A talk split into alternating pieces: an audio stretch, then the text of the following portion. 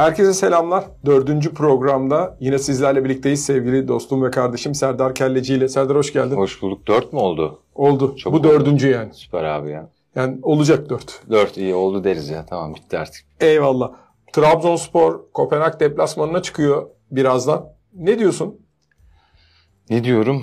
Çok zor olacağını düşünüyorum. Yani Hı hı. bizim kendi aramızda yaptığımız maçlar bizi çok aldatabiliyor. Hı hı. Ben Trabzonspor'un performansını da çok iyi bulduğumu söyleyemem. Evet e, iyi başladılar sezonu ama oyunla ilgili bence problemler var Trabzonspor'da.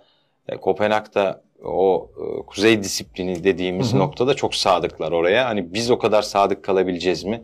Özellikle Trezeguet'in bölgesinde e, problem yaşayabileceğiz. Yani geriye dönüşlerde olan problemden bahsediyorum. Orada problem yaşayabiliriz sanki. Kopenhag da kendi liginde maç başına iki gol görmüş kalesinde. Trabzonspor eğer gol bulabilirse ve bu golü ilk golü bulabilirse Trabzonspor farklı bir hikayesi olabilir diye İnşallah. düşünüyorum. Sen de bundan bahsediyorsun sanıyorum. Tabii tabii. Yani ilk golü atarsak eğer ki zaten Trabzon özellikle geçişleri iyi yapan bir takım zaten. Önde kenar hızlı oyuncuları var ve Abdülkadir bence çok formda.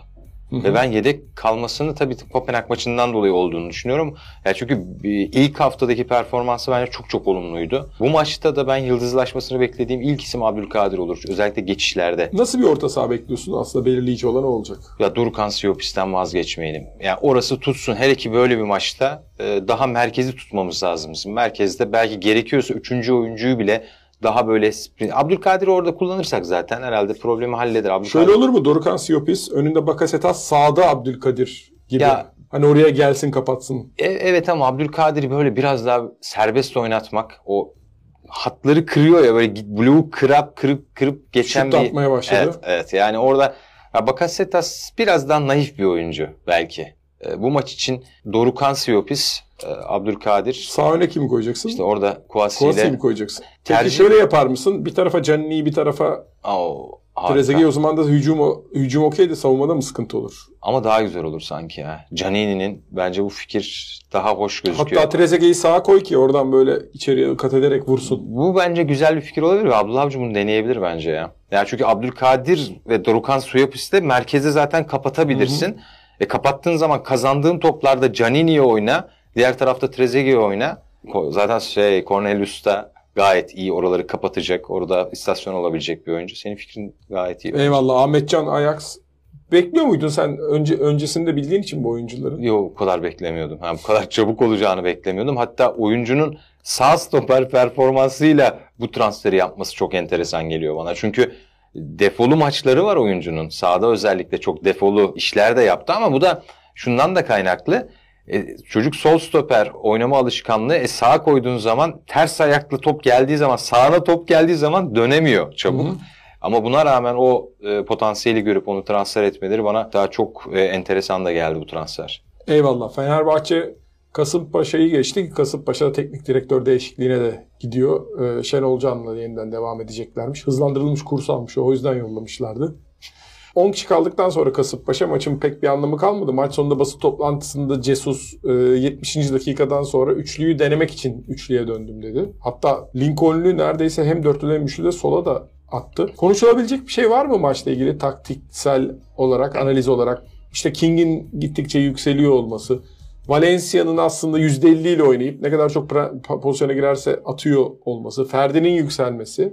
Osay Samuel'in belirli bir disiplinde devam ediyor Evet. olması benim aklıma gelenler. Çok çok güzel özet. Ee, tabii taktik anlamında çok bir şey bahsetmek yine de bahsedebiliriz aslında ama esas önemli tarafı bence şu moral olarak Fenerbahçe'nin böyle bir galibiyet elde etmesi. vardı. Çok ihtiyacı vardı. Çünkü hep bir soru işareti vardı. İşte Avrupa Kupası maçlarındaki o problem, Ümraniye maçındaki problem biraz da futbolcuya özgüven gelmesi lazım bazı maçlarda. O maçta bu maçmış zaten Fenerbahçe açısından bence çok olumlu bir galibiyet. Ama Jesus zaten aslında şeylerin farkındadır. Yani defoların mutlaka farkındadır. Ee, ama bunu önleyecek hamleler yapacak mı bundan sonra? Orayla ilgili ben biraz fazla sabit fikirli olduğunu düşünmeye başladım Jesus'un. Kesinlikle öyle düşünüyorum ben de. Ee, orta sahayı hızlı geçmeye çalışan bir Fenerbahçe var orada oyalanmayalım hızlı gidelim diyor. Maç sonunda şey diyor benim oynattığım oyuna göre 5-6 tane forvet lazım dedi. Joao Pedro'yu sayalım. E, Valencia'yı Valencia. sayalım. Serdar Dursun'u sayalım. Berisha, E, Berişe'yi ben şey yapmıyorum. Saymayalım. Saymayalım. Joshua King'i sayalım. Joshua King. belki bir beşinci gelebilir oraya Joao diye. Pedro'yu da sayarız herhalde. Tabii Joao Pedro ile birlikte Ha pardon özür dilerim. saydım ben. Daha ne gelecek abi oraya bilmiyorum ama Bilmiyorum. net Ya ama- Ejderha gelebilir. Ya abi şöyle bir durum var. Orada bir hata olduğunu düşünüyorum. Belki biz haksız çıkacak. Jesus e, haksız çıkacağız. Jesus çok harikaymış ya bu fikir falan diyebiliriz belki ileride ama ya sprinter oyuncuyla oraları Türkiye'de aşmak çok kolay değil. Yani Kasımpaşa maçı aldatıcı olabilir. Ben Demirspor maçının çok önemli olacağını düşünüyorum. Onlar da Zuba ile görüşmeye başladılar. abi işte Zuba. çok güzel bir transfer e, olabilir ama Adana Demirspor maçında da Adana Demirspor böyle çok kapanan da bir takım değil ha. Yani orada da alan bulabilir Fenerbahçe. Ndiaye o hani orta sahalarına baktığımızda Gökhan İnler, Ndiaye, Belhanda. Evet. Bir tarafta Akintola, bir tarafta e, Onyekuru. Ortada da e, şeyle oynuyorlardı. E, Asan Balonga. Sambolo. Çabuk geçiyorlar. O İspanyol sol bekleri var. Evet, Sağda evet, evet. sa- sağ bek Svensson var, Rakitic. Doğru. Fena takım olmuşlar sanki. Bir, birkaç şey lazım sanki ya. Yani böyle Muhakkak. bir, bir forvet anlamında Balotelli'yi mutlaka oynatsa her maç çok e, Balotelli gidecek ya. ya öyle konuşuluyor ama ben hiç gitmesini istemiyorum. Ben izlemekten çok keyif alıyorum adamı. Ya böyle bazı sorunlu adamları çok seviyorum ben. Yani Eyvallah. Balotelli gibi sorunlu adam. Mesela bazısı nasıl anlatayım o mesela Balotelli'nin probleminin sahayla ilgili olduğunu düşünüyorum ben. Yani kafa evet orada ama geçmişte yapılan ona sanki haksızlıkların isyanını koyuyor sahada. Bu İbrahimovic'te de var mesela. Ben kitabını okuduğumda onu hissetmiştim. Ya şöyle ben İbrahimovic'ten şöyle ayıracağım. Aslında Anelka gibi biraz böyle futbolu çok sevdiğini sanmıyorum. Zaten Hmm. demiş ya sıkılıyorum ya kendi bu halimden vesaire diye. O kendiyle uğraşmayı sev- sevmiyor. İki kişiyi soracağım sana. Biri Emre Mor, biri de Arda Güler. Emre Hmm. Mor e, üstüne koyarak gidiyor. Bu kafa yapısıyla devam ederse milli takıma gider mi? Arda Güler hakkında ne düşünüyorsun? Yani hakikaten her anlamda büyük baskı var. Oynatana da, oynatmayana da, çocuğa da. Evet. Ya bilmiyorum ama farklı yorumları görünce çok üzülüyorum Arda adına. Çünkü o çocuk da okuyor. Yani çocuk bir şey de yapmıyor. Hani o topunu oynuyor. Yedek bırakırsan yedek oynuyor. Girdiğin zaman en güzel şekilde seviniyor. Hani reaksiyon da vermiyor bunlara. Önemli. Ama biz ondan daha çok bir şeyleri dert ediyoruz. Onun işte başarı veya başarısızlığını, iyi ya da kötü oyununu biraz fazla kafaya takıyoruz. Ha bu da çünkü yetenek eksiğimiz var. İşte Emre Mor çıktığı zaman hepimiz coşmuştuk. Ciddi anlamda coştuk. Ya bu Messi gibi bir adam demiştik. Sonra kaybettik. E şimdi Emre Mor'u da o statüye tekrar kavuşturmak e, fikri harika geliyor. E bunu da başaran Volkan Demirel. Çok enteresan yalnız. Yani Volkan Demirel'den ben Winsport'ta yorumculuk yaptığı dönemde çok şaşırmıştım. Yani ilk izlediğim Kendini ifade ediş şekli değil mi? çok güzeldi, muhteşemdi. Ama Karagümrük'te de demek ki o kadar önemli bir iş yapmış ki futbolculara dokunabilmek. Ya ve onun dilinden konuşup ona futbolu tekrar hatırlatmak. Ya Emre Mor bambaşka bir oyuncuya dönüştü. Fenerbahçe'de, Dönüşmedi aslında hatırladı kendini. Fenerbahçe'de skor bulmaya da başladı. Ben bunu değerli buluyorum. Onun adına. Ee, Galatasaray Giresunspor maçı kolay olmaz demiştik. Sen Kolay- demiştin. Kolay, evet kolay olmadı. Biziz abi biz artık. İki silahşıyoruz biz burada. ayrıldım ama senden orada. Ya şundan dolayı demiştim ben Giresunspor'un ilk 15 dakika performansından. Aslında Galatasaray maça iyi de başladı. Pozisyonları var. Direkten dönen toplar da var. Övdüğümüz Okan Buruk dedi ki ya ben yine dokunayım bir maça dedi. Doğru mu dokundu, yanlış mı dokundu? Sen hem statta hem de sonra tekrarını izledin. Evet. Ne neyi farklı yapabilirdi sence Okan Hoca?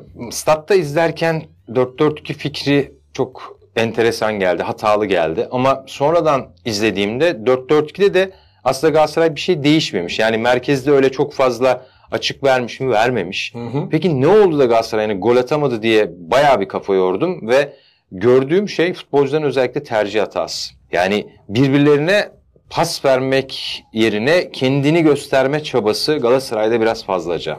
Ve bu çok hani bu, bu sizi şampiyon yapmaz zaten. Bu sizi başarısız yapacak bir etken. Kerem yapmış yine. Ya Kerem'de bu artık her maç söylediğimiz bir şey. Ya niye vermiyorsun Kerem? E Gomis sağ tarafta Saşa Boy kaçıyor. Evet maalesef. Onu vermiyorsun ve şu var Okan Hoca'nın maçla ilgili bir fikri vardı çok doğal olarak. İşte Sergio Oliveira üzerinden Patrick Van Aanholt'u kaçırmak. E kaçırmış da. Şimdi futbolcu eğer ki onu orta yapamıyorsa, içeriye altı pasa kesemiyorsa hocalar bir şey yapamaz. Ve ben Okan Hoca'yı belki maçta hatalı görmeme rağmen canlı izlediğimde, sonradan tekrarını izlediğimde yapabilecek şeyleri yapmış. Ha 4-4-2 bence de evet olmayabilirdi. Merkezi belki orada daha fazlalık sağlayıp orada sayısal üstünlüğü elde edip yapabilirdi ama bu da bir fikir. Yani hocalar hep bizim dediğimiz şeyi de yapmak zorunda değil. E, dolayısıyla da ben yapılabilecek her şeyin yapıldığını ama futbolcunun bazılarının bu yeteneksizlik olabilir, beceriksizlik olabilir, oyun konsantrasyon bozukluğu olabilir. Bunlardan dolayı ben Galatasaray'ın Giresun'a kaybettiğini düşünüyorum. Peki a, şunu da düşünelim. Ümraniye Spor'la oynayacak Galatasaray Cuma akşamı ve Ümraniye Spor karşısında bu 11 ile mi çıkar yoksa işte Mertens'i, Lucas Torreira'yı içeriye atar mı? Me- Ama nasıl atacak bir de bir yandan da yine Sergio- olayına geliyoruz. Sergio'yu kesecek bence. Micho Torreira yapacak orta ikiliyi. Önüne Mertens'i atacak. Yine Yunus Kerem orada bir acaba kesik yiyebilir mi diye düşünmeye başladım. Ve hatta bunun %70 ihtimali olabileceğini düşünüyorum. Kazım Can'ı ilk 11 başlatacak bence. Hmm. Yani çünkü Patrick Van Aanholt'un e, sadece hücumda değil savunmada da defoları e, çok fazla. Yani o pozisyon alırken rakibi kaybetmesi. Saşa Boy'da da aynı pro- problem var bu arada. Yani Sasha Boy zaten şeyden şapkadan çıktı. çok enteresan hatalar. Yapıyor. dönüşü belli oldu mu? Yok daha henüz değil büyük ihtimalle ama yani Saşa Boy ama maçta da bir bakıyorsun öyle bir iş yapıyor ki Sanki biraz daha iyi değil Antalya E, maçında. ya, fena değildi ama bir pozisyon var. Acayip takıldım. Galatasaray bir geçiş yiyor tamam mı? Bir ara bir baktım. Saşa böyle bir tek yerinde. Nelson sol bek. Patrick Van Aanholt sol stoper. Abdülkerim sağ stoper. Ya o kadar enteresan ve şöyle bir şey oluyor. Patrick var e, orada sol bek ve sol stoper böyle duruyor. Saşa böyle sa- sağ stoperde arkalarında bir iki hatta yapıyor. Ve Galatasaray Evet. pozisyon yedi orada. Bir offside şeyi oldu. Sürüncemesi oldu. Çok kötü. Ya bunun bir takımda bu şekilde yaşanmaması lazım abi. Yani bir sol stoperle sol bek bir offside çizgisi çekiyor. Arkadakiler bir offside çizgisi daha çekiyor. Yani niye Olmaz. böyle duruyorsunuz abi? Hani bu amatör kümede falan olsa hoca bayağı kafa göz girer zaten. Sevgili Bünyamin şeyi söylemişti. Abdülkerim Konya Spor'da olsa o pozisyonda geriye dönmezdi demişti. Yani orada o da risk almayayım diye kaleye döndü ama riskin kralını aldı diye. Ama genelinde beğendim dedin sen. Ben beğendim gerçekten. Yani oyuncu belki bazı hani hata yaptığı zaman diğer tarafları görmüyoruz. Görmemezlikten gelebiliyoruz maalesef. Ama maçın tekrarını izlediğimde Abdülkerim kadar iyi e, konumlanarak aslında Galatasaray'ın atak organizasyonunu yürütmeye çalışmış ki mesela savunma arkasına bıraktığı toplar var. Oyunu kenarlara, oyunun yönünü değiştirmekle ilgili bir fikri var. Ama bir hata zaten her şeyi mahvedebiliyor futbolda. Sağ ayağıyla tabii o topu Evet dönüyor arkaya doğru atmaya yani çalışıyor. Alp Özge'nin tabiriyle tembel pas yapıyor. E haklı. Ve ben şunu düşünüyorum. Beşiktaş ve Galatasaray aslında Fenerbahçe ve Trabzonspor'un Avrupa Kupaları maçları döneminde 5'te 5, 6, 6, 6'da 6 yaparak avantaj yakalayabilecekken avantajlarını kaybettiler diye düşünüyorum. Beşiktaş bir de e, 3-0'dan 3-3'e getirerek bu psikolojik sıkıntı yaratabilecek konulardan bir tanesi. Maç sonunda yine Valerian İsmail'in basın toplantısını dinledim. Diyor ki sakatlık vesaire yok. Bu benim tercihim bütün bu değişiklikler diyor. Ben Hı hı. diyor onları diyor kanatlara yönlendirip merkeze orta yapmalarını onla- o topları da toplayıp ileriye doğru çıkmayı düşündüm diyor ama ben hala Salih ve e, Enkudu'nun ilk yarının e, bence iyi, iyi iki oyuncusunun çıkmasını anlam veremedim. Şeyden bahsetmiyorum. Valerian İsmail'le olmaz vesaire falan değil. Sen ne düşünüyorsun? Yani daha iyi bir tercihler yapabilir miydi ikinci yarıda? Ya tabii olmuşun üstüne hepsi tabii biz konuşuyoruz. İşimiz bu. Tabii yani dolayısıyla Ama da hani... olmamışın üzerine konuşsak da milyon euro alacağız. E tabii aynen öyle bravo. Ya şöyle bir durum var tabii e, değişiklikler oturmayabiliyor ama bazen de herkesin gördüğü bir şey oluyor abi. Yani doğru bu diyorsun resmen. Doğru tek değildir elbette ama Tabii. bazen öyle bir nokta geliyor ki ya hocam bunu yapmasaydın ya herkesin hemfikir olduğu bir nokta oluyor. Zaten maçta onu hissediyorsun aslında. Beşiktaş bu kadar derinde bekledi. Hiç artık çıkmamaya başladı falan. Ya gol bas bas yani 3-3'e geleceği bas bas bağırıyordu maçın. Ama bu ligde önceki konuya döner, dönersem mesela Avrupa kupalarında işte Trabzonspor'un orada Fenerbahçe'nin orada Hı. olması avantaj, dezavantaj. O konuda zaten bu ligde 6'da 6 falan yapılmaz abi artık. Hmm.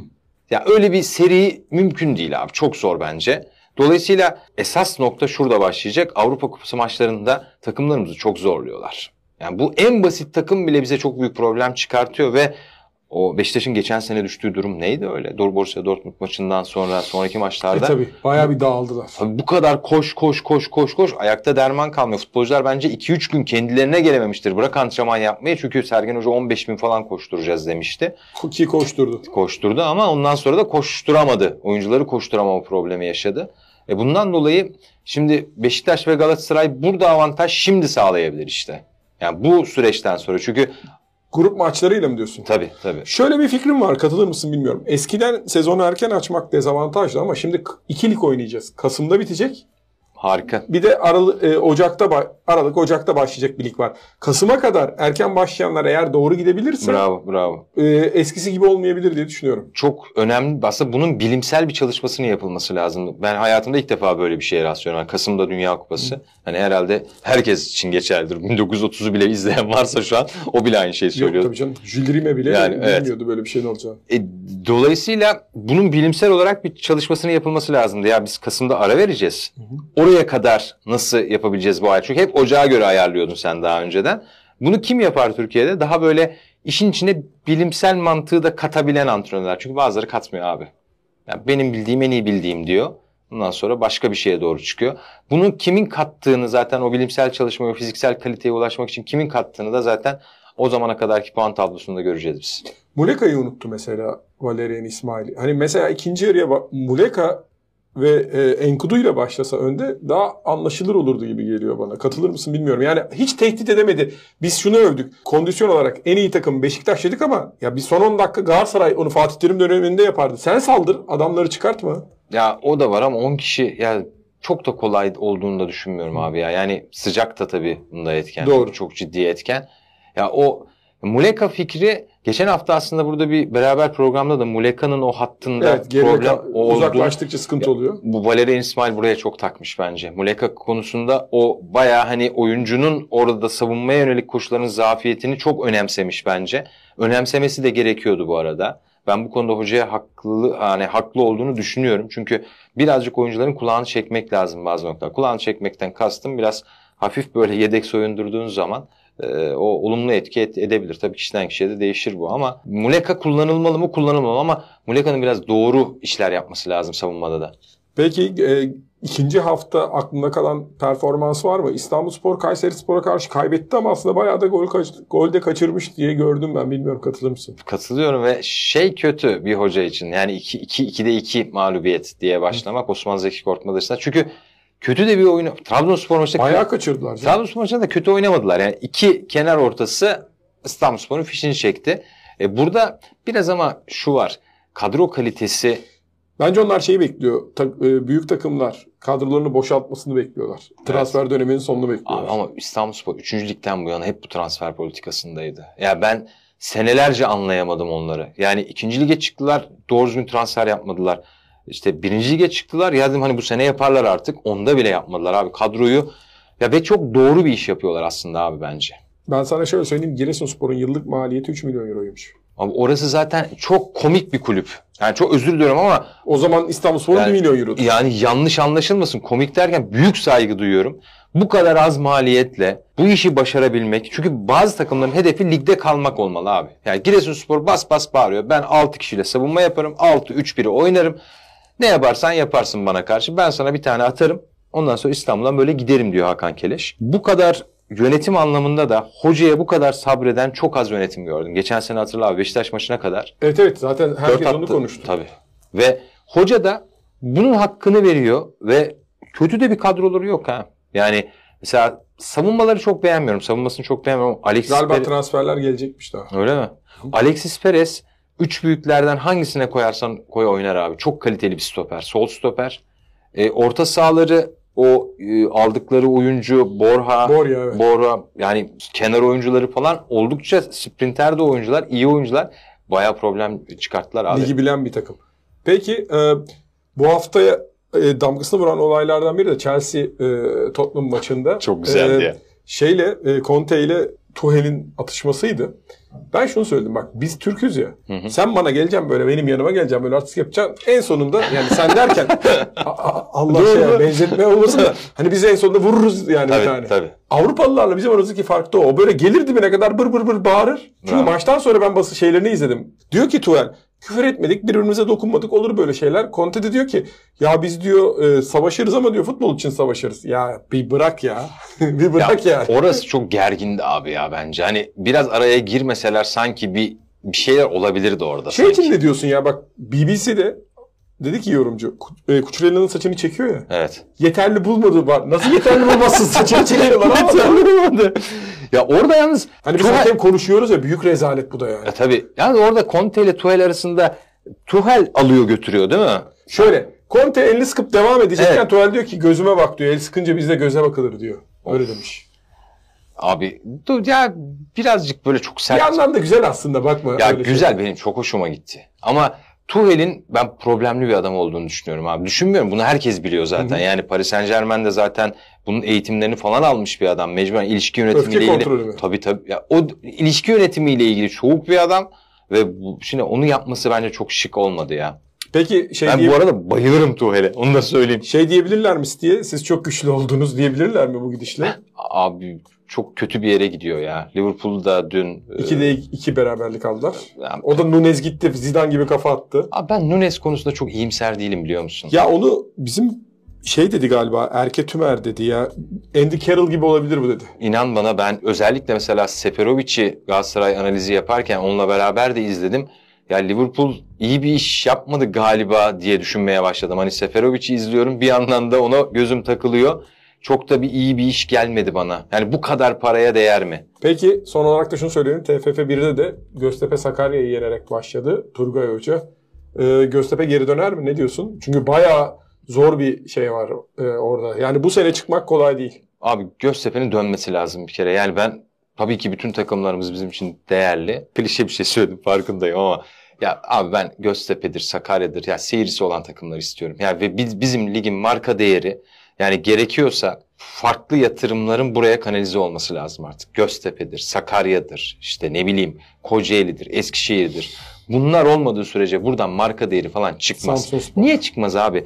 Taraftarı olmayan bir takımın maçını ben bazen ben ki izlemek istemiyorum. Taraftar boyutu da şöyle bakar. Ya neyini izleyeyim bunun? 10 kişi gelmiş Boş bir maça. tiyatroyu televizyonda kimse izlemek istemez ama her koltuğu doluysa herkes oradan bilet almak ister. Abi oyuncu da bundan keyif alır ve tabii ki yani onlar gitsin öbürküler gelsin falan demiyorum ama eğer marka değeri birazcık oluşturacaksak da bu boş tribünlerle mümkün değil yani. Bu hafta da bizi izleme nezaketinde bulunan herkese teşekkür ederiz. Üye olabilirsiniz, yorum yapabilirsiniz. Sizden gelenler başımızın üstüne. Öyle mi Serdar? Öyle okuyoruz hepsini. Sağ olun. Hep güzel şeyler yazıyorsunuz. Evet. Ama abone olmayı unutmayın. Tabii like ve yorumu da unutmazsanız seviniriz. Görüşmek üzere.